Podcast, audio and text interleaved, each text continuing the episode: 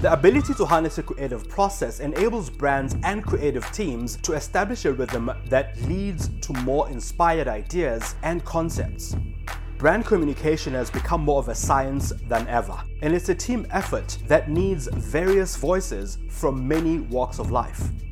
How do some people lead these creative processes successfully while finding brand and agency collaborations along the way? To find answers to these questions, in this episode, I'm excited to talk to Kojo Baffoe.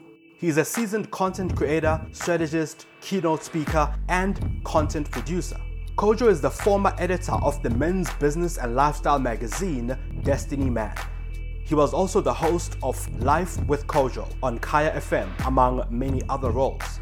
He shares some of his experiences from working with various teams and brands where he built processes and led creative content strategy.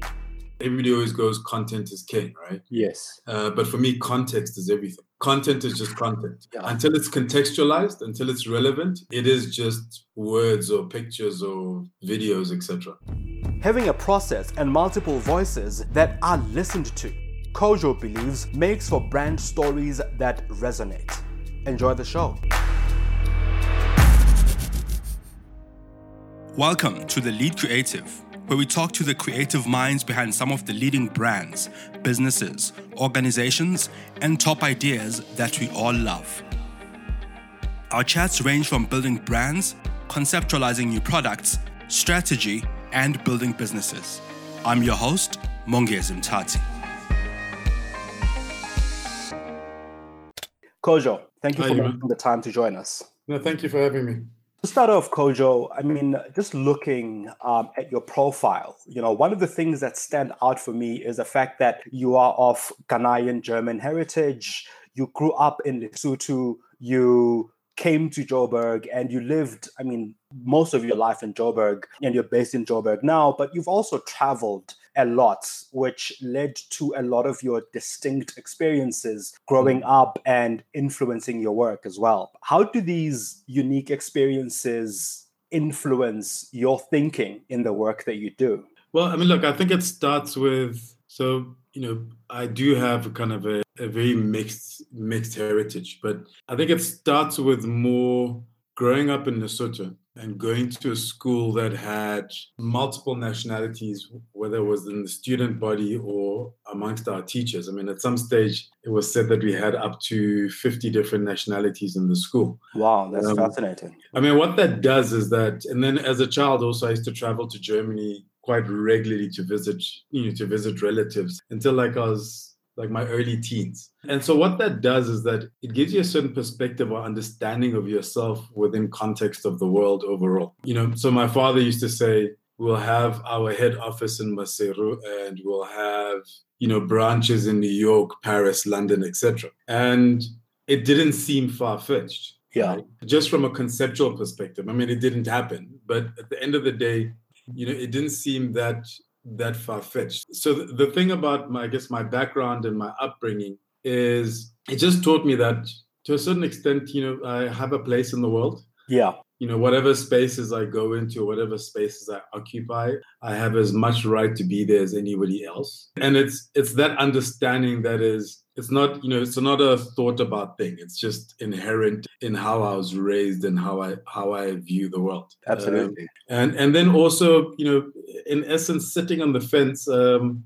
you know when, when i first started coming to south africa after high school when i was in varsity because i went to varsity in durban um, and this was like 92 where people say you must pick a side um, you know, you pick a German, pick Ghanaian, you know, pick pick black, pick white. Like you must pick a side and and and kind of plant a flag as to where you stand. And I've always said I don't need to pick a side. Like yeah, I'm, yeah. I'm very I'm very happily on the fence because you know each one of the places that I've I've grown up and each one of the experiences that I've had, every influence that I've had has made me who I am. Yeah, it's a potpourri of experiences and I couldn't pinpoint and say, okay, because of yeah X, Y, Z, I think this particular way. Um, but it's just a sum of all those experiences. But I'm guessing that a lot of it also, I suppose, influenced how you view the world because from the sound of it, no part of the world was almost too far off or far fetched in your mind, even growing up. Yeah, absolutely. I mean, like my mother was German. We left Germany when I was a baby. Like we eventually moved to Lesotho when I was about three, four years old. And that's where I grew up, and that's that's where kind of home is. But you know, at the same time, I still interacted with with Germany in different ways. My heritage was never something that was you know kept secret or kept in the background. It's a part of who I am. I only went to Ghana when I was what? I went when I was about five years old, and then I went again when I was 38 years old. Yeah. But even going to Ghana, you know, my father was Ghanaian and although he naturalized in Lesotho, I grew up around Ghanaian. So the first time I went there, I felt at home, even though I'd never lived or been there. Yeah. Uh, there was an element that, you know, that kind of, for me, felt at home. And Lesotho is the country that raised me you know, after Varsity, I went back to Lesotho and I worked for a couple of years before I actually moved to Joburg. So yeah. each place does have influence, but I was also raised to, you know, to be proud of and to acknowledge your heritage and where you come from. And, you know, it's, it's the old cliche if you don't know where you come from, how are you going to know where you're going? Absolutely. Uh, how did that then influence, I guess, or at least help to form your thinking in the creative pursuits that you then went on to develop in life? What's very interesting is that so my background, I did a BCom. I majored economics, marketing, and business administration. I went into the family business, which was management consulting. We had an IT company. We had a couple of shops at some stage. That was the area I was going to go into. That was what I was going to do for the rest of my life. The more creative pursuits, I mean, like I was a sprinter, so I was a sports person, but I also wrote poetry. And I wrote poetry for me. Like mm. I always say, when I started writing poetry, it was more therapy. It was a way of making sense of stuff. And writing in general, you know, I was always encouraged to write. So I've always kind of written. And it, it was more a release for me. And, you know, from a work perspective or from a professional perspective, you know, I was writing reports and proposals for studies and on small business development and that sort of stuff. So if you had met me even as a what 24 25 year old yeah uh, while while I've always enjoyed and I've always been interested in things like music and explored those kind of things but my path was very firmly on you know I was going to be a entrepreneur or I was because I worked right through high school I worked in weekends and holidays and university I, I also worked and I used to go home once a month I guess the more creative side of of me and I guess my personality or my character um, came when I discovered the poetry scene in Joburg. And at the time, you you were I suppose founding minds of that movement, which went on to, I guess, first of all, take over Newtown quite a lot, and over time represent Africa on international stages. Yeah, look, it was a very interesting time. I think it was an interesting time because there was a transition going on. So the poets that came before us, this was like 99, 2000, the poets that came before us had been part of the struggle to a certain extent and it was very political. But now you had young South Africans having to grapple with with more than just the politics, like you know, uh, more, you know, more the social issues and that sort of stuff. I mean, interesting enough, I just left an IT consulting company I'd started with a friend of mine, and I was working with a fashion designer, um, another friend who I was working with him to kind of just rebuild his business and rebuild his brand. And and discovered Jungle Connection, which was in Doornfontein then, uh, just because musician friends of mine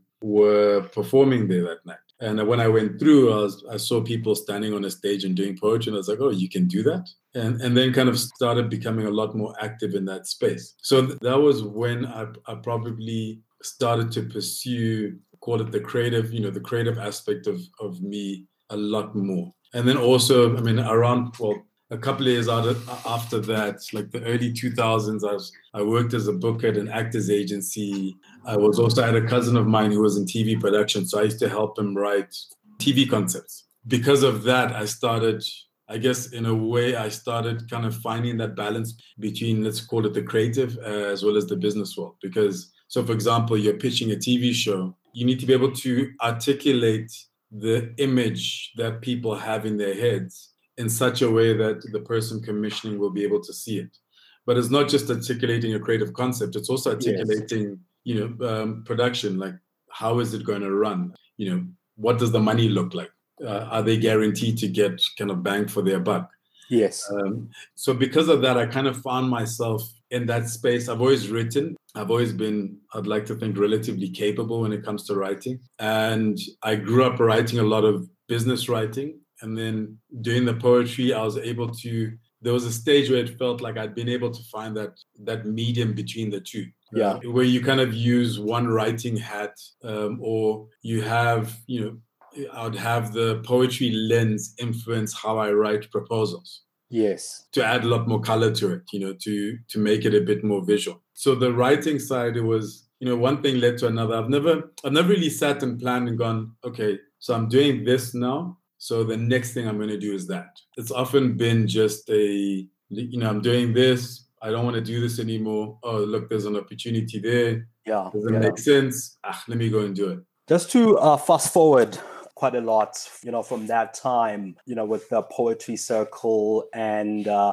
when you were, I suppose, pitching shows early on and working on TV concepts. Hmm. There was a time during your tenure as editor at Destiny Man that you were leading creative processes there, but also finding interesting themes for the magazine itself, right? How did you harness the creative thinking and the outputs while balancing those parts with the advertising side and then having to put together what was arguably you know one of the most significant magazines of its time. Yeah when it, when it was still in operation so what I always find interesting about the media is that the media presents a particular image, right? But behind the scenes can be grueling. You know, it's long hours, it's it's hard, it can be hard work. But there's process to it. You know, there's very simple and very clear processes in terms of how you put together, for example, an issue. The key thing for me, and it's something that I think we're still struggling with, particularly in this country when it comes to any kind of medium yeah. um, any any storytelling medium because all of this stuff is storytelling right? So when i was destiny man and I, I did i raised it with one or two advertisers and i don't think my bosses or the advertisers were pleased. Where i'd say and you want me to write an article about your product? Yeah. And, and make it look like make it look like i'm writing about it because i wanted to write about it because you don't want to advertise. Mm-hmm. because with adverts somebody looks at it and goes it's it's an ad and a lot of times people skim by yes I'm like, but so if I do that, then your competitors, when your competitors come and say, you did X for those people, we want the Yeah. same thing, mm-hmm. I start to lose credibility with my readers. If I lose credibility with my readers, they stop buying the magazine. They stop buying the magazine. You stop supporting the magazine. So, at the heart of it, and I considered my job I mean, yes, I had things that I was measured on within the business in terms of, you know, sales of the magazine, advertising, and I'd go to meetings and, you know, I'd do all of that sort of stuff. But I considered my job as basically custodian or I was there representing the readers. And and so in representing the readers, it's ensuring that whatever stories that we cover, one reflect them, but also you know it's reflect them in an honest and authentic way but also then you know share with them things that at the end of the day we felt were relevant for them. Yes. But to do that you need to understand who those people are right? And yeah. where i say the, the struggle that we still have in this country in particular is that you know frankly when it comes to black there is no nuance. Yes. Uh, it's black men are homogenous. Uh, black women are homogenous. Whereas you know in essence we aren't like whereas you could put five black men in a room of the same age and their interests and you know their interests their pursuits etc are very different. Yes there's core threads that run through all of them but there's also a difference. I considered my job to to be able to you know unpack that nuance yeah. and ensure that stories are relevant Hmm. you know tied into that nuance. And you know at the same time like I've always operated with a bit of an agenda because I was brought up with a very Pan African view of the world. My father grew up in Ghana, you know, in Kwame Nkrumah's times, and that's what I was raised with. You know, so sometimes I would squeeze stuff through that it's important that it's there. yes It's, it's not necessarily, you know, something that advertisers or anybody else would look at, but it's the subtleties, you know, it's Mm. the subtleties. It's and, and I did this in radio as well. If you're talking about something scientific, yes uh, and it's a very simple example, but if you talk about something scientific, is there somebody who, you know who's black or is colored or it's or is Indian or mixed race or however you want to define it? yeah. that can come and talk about that because the norm has always been Caucasian. Yes. Just on that, this notion of diversity, transformation, and representation actually comes up a lot. I mean, I think this is the third time in you know three different episodes that it's coming up. How important is that what you've just mentioned there, like finding different voices, voices of color, voices that represent people in various and many spaces, especially when you represent the media or at least are on the mm-hmm. media side of content creation and putting content out there? Look, it's very simple. It's not just about having a seat at the table. So the starting point is you need a diverse group of people sitting around the table because not everybody is going to have line of sight or understanding of the implications of, of particular decisions, right?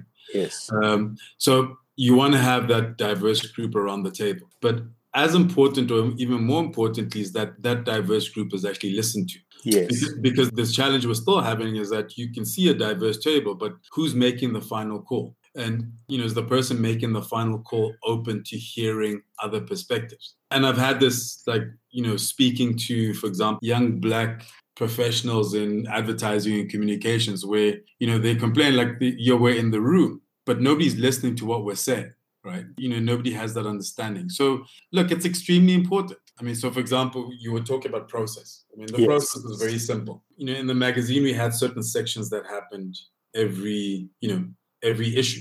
So you literally use that table of contents to guide you through the process. So you start with the first thing and you go, okay, well, you know, is there a broader theme that we're looking at?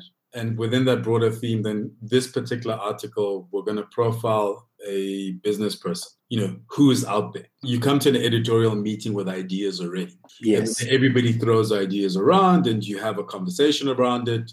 I guess as editor to a certain extent, I mean, I answer to the publisher, but as editor, it'd be okay. I like those two. Yes. Let's, let's put those two down as as options. You know, you go through it like that. And if we have a particular topic, I mean, one of my favorite examples was having a conversation around doing a piece on, first of all, you know, the deaths that have been happening around circumcision and so there was a discussion around whether we should cover something like that. And so, as a starting point, I didn't feel like it was relevant for us to cover because of who we were and who we were positioned. It's like the news and everybody else can talk about the negative story. Um, yes.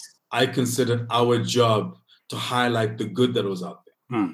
And, and not blindly, you know, not blindly highlighting. So, you know, with some depth to it. That was my one concern. And then my second concern was that when it comes to and at the time i went and researched it when it came to you know circumcision or that whole process basically it's primarily of people that do it and that's the you know that's the majority so and then with Tsonga and Venda as a smaller portion. Yeah. And so I was like, well, I mean, can we determine that the majority of our readers are Xhosa and therefore it's relevant to them? Is it relevant to all of us? Is it something that's important that we need to cover? Because a whole bunch of other people are covering. Yes. And so, in having discussions like that, you know, if it's something that related to Chinese people or Japanese or, you know, a Bulgarian, I perhaps don't have the context. It would be important to then have somebody with that context to be able to contribute to the conversation. And I think a lot of the time we, we almost miss that very important nuance, I guess, that you bring up, where a story does not necessarily cover everybody, and you need to be cognizant of the nuances of mm. those people or that people that you are talking about. Mm. Because even if you decide to do it, yeah, you need to make that decision being informed. You're making that decision very consciously to say, yeah regardless of all of this other stuff, I feel it's something that needs to be talked about. And I feel it's something that, for example, our readers need to hear. And therefore, that's why we're doing it. We used to run events, and I'd have like my readers would come to the events. And without fail, eventually, what I used to do when I got on stage, I used to open up with why we have a certain person on the cover because I knew that without fail, the guys would be like, "Okay, why do you have so and so on the cover? I don't, I don't think it's a good idea." Hmm. And you're never going to please everybody. Yes. Uh, so a lot of times it'd be okay. Well, I acknowledge that you don't agree with that person on the cover, but this is why we did it. And to be able to say this is why we did it, you need to be clear on it. You need to go through that process of that decision making process to go.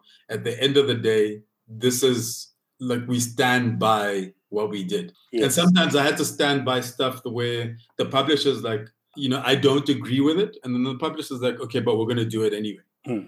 And then once that decision has been made, I'm the person who has to go up and stand for it. And I'm not going to stand up and go, oh, yeah, I didn't want this thing to happen. Therefore, like, Yes. because we've gone through a process and I understand why. I may not agree, but I understand why that's why we've done that. And so when I'm out in public, I would stand, you know, I'd stand by. You mentioned something else, uh, Kojo, part of the the process that you worked around and the team and how you worked with the team. The fact that you have to be cognizant of and able all voices to be heard as the leader, you know, of a creative team or as somebody who leads a creative process, who's senior in that process. How do you reach that point? How do you get to a point where even, you know, the most junior person in a team whose confidence may not be at the level of of the most senior person in that Yeah. team, for them to raise their voice in a way that is beneficial for the whole and for the creative process such that you know that voice comes out and that voice is is not only heard but reflected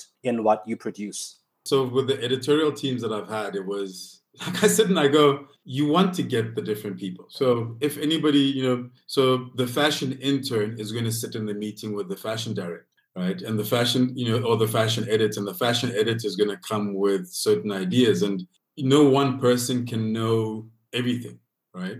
yes uh, because it's particularly when you're dealing with content like even now i'll put together an editorial plan and it's you know you're spending a lot of time just trying to figure out where to get ideas for stories or people to interview so i'm not going to know everybody who is out there so it was important to be sitting in a room with people who knew that if we're talking about something and you know of someone or you've heard of a business or you've heard of an experience or you've heard of a product to say oh i heard about this particular product. And then for us to sit and go okay well let's look at it and let's unpack it. And somebody else may go yeah i'd heard about it but this is what i heard. And you know the beauty of the internet these days is that while you're sitting there you you can literally google that stuff. Absolutely recently I was sitting.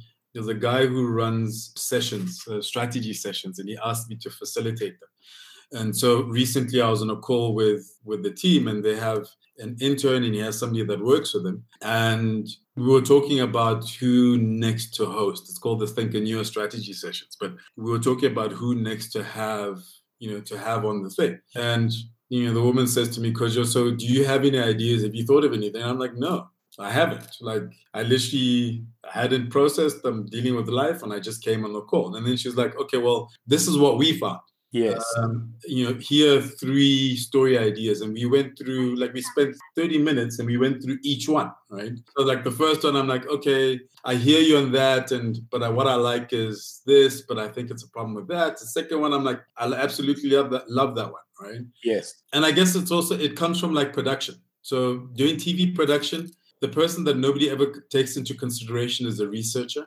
Um, but the researcher is the person who's going out and actually finding the stories. And I found that when I was in production, my researcher, like I could see when he really bought into a particular story because how he presents that story, he's going to unpack the thing. And then the other stories be like, yeah, so this person, they have this business. I think they'd be really dope to interview. And then you're having to probe. You're having to go, okay, but what about this? And what about that? But honestly, creating a space where it's like, okay, well, what do you think? What do you think? What do you think? What do you think? And you know, at the same time, accepting that at the end of the day, for example, the buck stops somewhere. So yes if you're the person where the buck stops, that's where it stops. And and it's being able to to be inclusive and open, but also at, at some point then going, okay, well, I have heard what you said, but this is what we're going to do because I don't agree with X, Y, Z.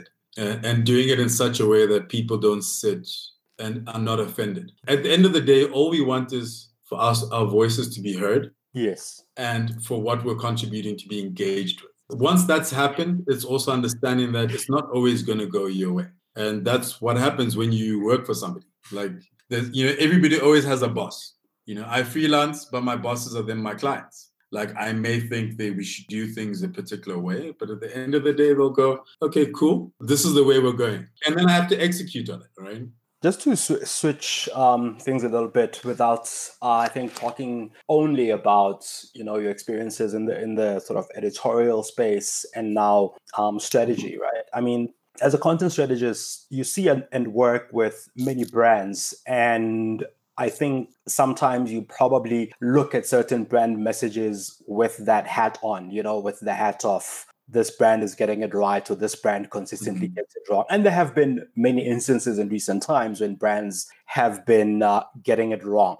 Absolutely. Um, but are there brands that almost consistently get it right in telling brand stories and telling these stories in a way that um, has a, a, a positive pan African outlook to it? Because you mentioned that you have that pan African outlook to some of the work that you do, or at least you brought it into some of the rooms that yeah. some of the big boardrooms that you were in. Are the brands that get it right, like that tell stories in a way that resonates from a sort of pan African perspective, that are doing it well in your perspective? Look, the starting point for me for everything is who's your community? Yeah. And who are you and what do you stand for? And then being able to communicate that consistently but understanding that that community is diverse. And you know this continent is a diverse continent. So the biggest challenge we've always had and we see it here but you see it continentally is where brands try to you know paint with one brush. Yes. And like you just you can't do that because people are so diverse and so different. So you know from a let's call it from a comms perspective off the top of my head i don't know brands that are nobody pops into my mind where i can go okay well that particular brand when it comes to a presence in multiple countries they're getting it totally right but i think it's more about their operations in those countries and what they're doing in those specific countries. So if you look at like an MTN, you look at like a ShopRite. I can't sit in South Africa and go, they're getting it right in Kenya until I really go into Kenya, engage with them from that perspective. I was having a recent conversation. What's been interesting for me with ShopRite in particular is that, and I think that's where some of the other you know supermarkets and retail retailers have struggled, is that ShopRite, without fail, always has products from the country on their shelves. So while they bring in everything like everybody else does, you know, there's certain products that people of a country, that's what they like, that's what they eat. Yes. Uh, and it's not a just coming and transplanting. And look, South Africans companies have done that for years and bent their fingers, where it literally is a coming and transplanting what what worked in South Africa into you know, into a different country. I watched games set up in Ghana yeah. And, and I remember going into the game, and the manager was a white South African man. Hmm. Um, and you're going, but does this person understand the nuances of the environment, even if the products are what you know what I get down the road? I think there are brands that are doing it, hmm. but doing it from a operational and business perspective. The key is knowing who your community is and understanding your community. That's what I always go back to. Um, yes. I always go back to understand who, not my market, but understand who my community is, and then ensure that I am relevant and contextual within within them. Um, so one of my cheesy lines is because you know everybody always goes content is king, right? Yes. Uh, but for me, context is everything. Content is just content. Yeah. Until it's contextualized, until it's relevant, it is just words or pictures or videos, etc. Yes. Can you tell us anything about uh, the book that you are busy writing at the moment? Because I know you're. Yeah. Um. It's yeah. It's a it's a weird book. Um. it's weird in that I think you know imposter syndrome is real for a lot of us, and I've even written blog posts around it. Yeah. So I mean, I always joke and I say it's my fifth book, but it's the first one that I'm actually going to put to paper. Yeah. So I started initially, I was looking to write a book on fatherhood when my son was born, and he's now 13, and just kind of the lessons I've learned from being a father because you know it teaches you a lot if you allow it to you know um, yeah. things like consistency and setting precedent and you know having fun yada yada and and then over the years i've kind of I was like, okay, let me do a business book using fatherhood as the basis. And my father passed away a couple of years back, and I'd been talking to him about writing his life story mm. um, because I find like I lived in, I grew up in one place and then I moved to another place. But when I look at my father's life, that's what I found kind of a lot more fascinating. And he was my only parent from when I was one because my mother passed away when I was one. So after he passed away, I realized he hadn't written much. And I was like, okay, maybe I should write a book about his life from my perspective. So now my book basically is it's basically reflections on being a son, being a father, being a man, being an African man, and the things that I've kind of learned from the different experiences that I've had. Yeah. Uh, so it literally is. It's going to have some poetry in there. I haven't been writing. I haven't written poetry consistently in over a decade, but I will have some poetry in there, and it's yeah, it's that. It, it's just a reflection on on these different things. A reflection on like my mother passed when I was young, so that impacted on my relationship with women and my journey through you know my journey through life. My father raised we are five kids uh, from three different mothers of three different nationalities, and my father raised all of us. And so even my my perspectives on the role of a father uh, and so, yeah, it, it's really that. It's reflections, it's thoughts, it's like a series of essays and poems and mm. reflections on on life and the things that I've learned along the way. And you bring in fatherhood quite a bit. I mean, I know that there's a, I think a, a, keynote talk of yours that has something to do with fatherhood as well. Um, in it. How does, in fact, it's not even a question. I think it's it it just shows that this for you is an important topic and important enough to also include in your book and also to kind of write about it the way that you are. I'm just wondering how this personal experience comes out in your, you know, in the book itself or how you're finding the process of putting it into a book. Look, it's a lot of reflections on stuff. And look, fatherhood is important to me. Um, yeah. For a long time, the idea of having children was easier than the idea of having a partner to have the children with. Sure. Which is very weird. Um, but also the way I was raised, um, you know, like my children are my children. You know, I was, I've joked sometimes like, if uh, heaven forbid my wife and I were to separate, I'm like, I'd probably stay next door hmm. because, you know, um, I considered that's kind of my biggest responsibility and my biggest duty in this world is to ensure that my children you know have the opportunity or have the foundation for them to be able to go and do whatever it is that they want to do with their life absolutely the first time i left destiny man a very big reason why i left destiny man was because of my children because i was never home mm. and i was always traveling and i just i was just like you know the you know presence physical presence is as important if no more not more it was more important than physical you know than presence with a t and so I do reflect on it quite a bit. And I just, so I guess it, it's being a writer. So yeah. a, a, lot of times I, I experience life and watch life at the same time.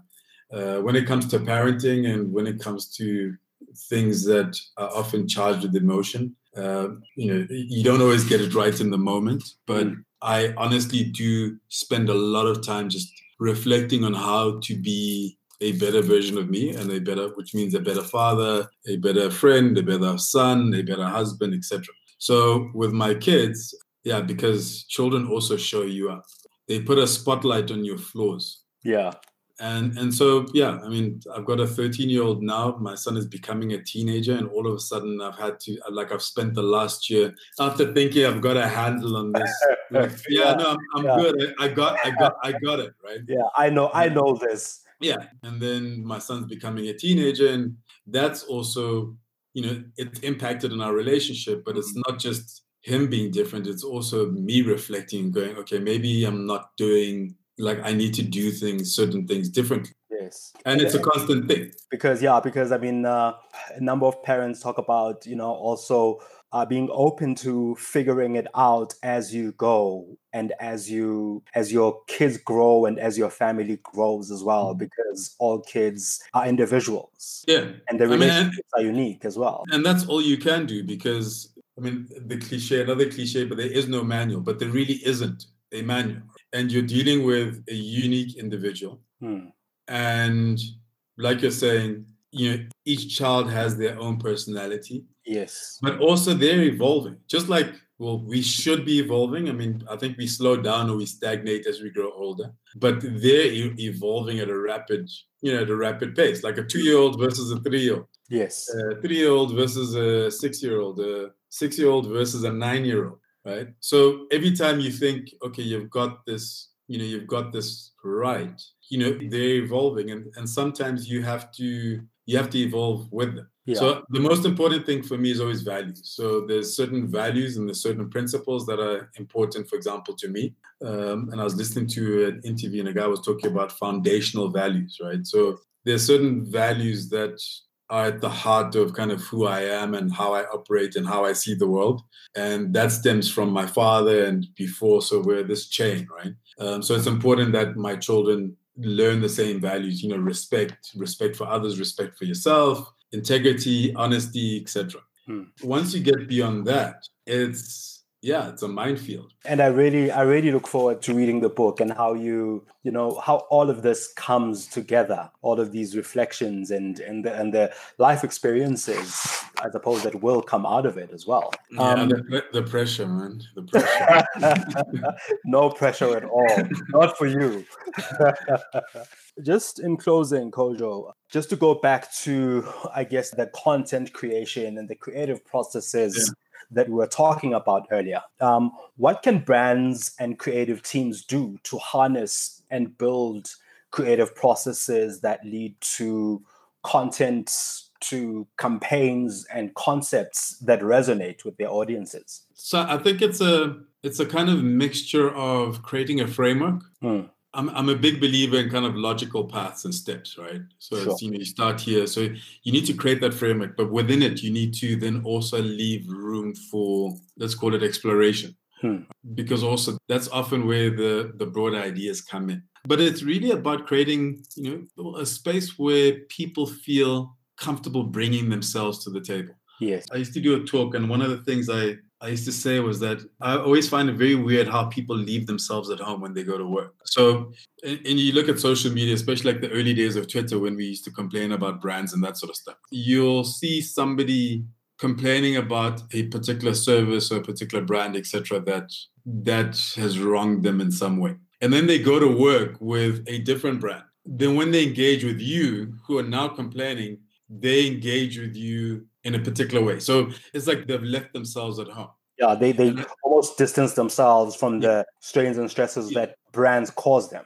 Yeah. And and I think it's because, you know, companies will then create these structures that leave no room for the people themselves to bring something to the table, right? Uh, if you look at a lot of the challenge that the challenges that the mishaps that brands will have like on social media and you go if you had not just the diversity, but allowed people to bring themselves to the table, somebody would have gone, no, hold on. Like, do you realize, do you see this? You know? Yes, yes. And to do that, you need to create the kind of space where people feel comfortable, you know, comfortable bringing that to the table. It's that balance between process hmm. and ensuring that there is a process because then it just becomes a free for all, which is counterproductive. Uh, but also in the gaps, um, leaving room for people to bring themselves to the table. And look, this conversation around diversity, it's an entertaining one sitting on the African continent and yeah, and still having that conversation. Like you can understand from an American, a European perspective, uh, but within this country, I mean, there is a unique history which you don't find even across the continent. I mean, I my father and I were contemplating starting a magazine in Ghana years ago after I'd worked because my first magazine job was at Black Magazine. Yeah. And my father was like, you know that in Ghana we can't you can't do this black men's lifestyle magazine. It's like it's a men's lifestyle magazine. Yeah. Uh, there's no, you know, there's no descriptor. Uh, yes. There's no racial descriptor. You know, it's a Ghanaian's men's magazine, or it's a men's magazine, or it's a lifestyle magazine. So ensuring that there's multiple voices and the voices are listened to, not heard, but listened to and action comes out of that at the same time ensuring that you have process. Absolutely. On that very powerful note um, kojo thank you very much for making the time. Thank you uh, i look forward to reading the book when it comes out. Thank you for listening to the lead creative. Did you get one insight that's worth sharing from this episode? Please share it with a friend or anyone who might like it. Pop me some of your ideas and innovative finds on Twitter at Mongezi. This podcast is available on Spotify, Stitcher, Google, Apple, or wherever you listen to your podcasts. This podcast is also hosted on iafrican.com forward slash radio. You can find me and more of my content on mongezi.com.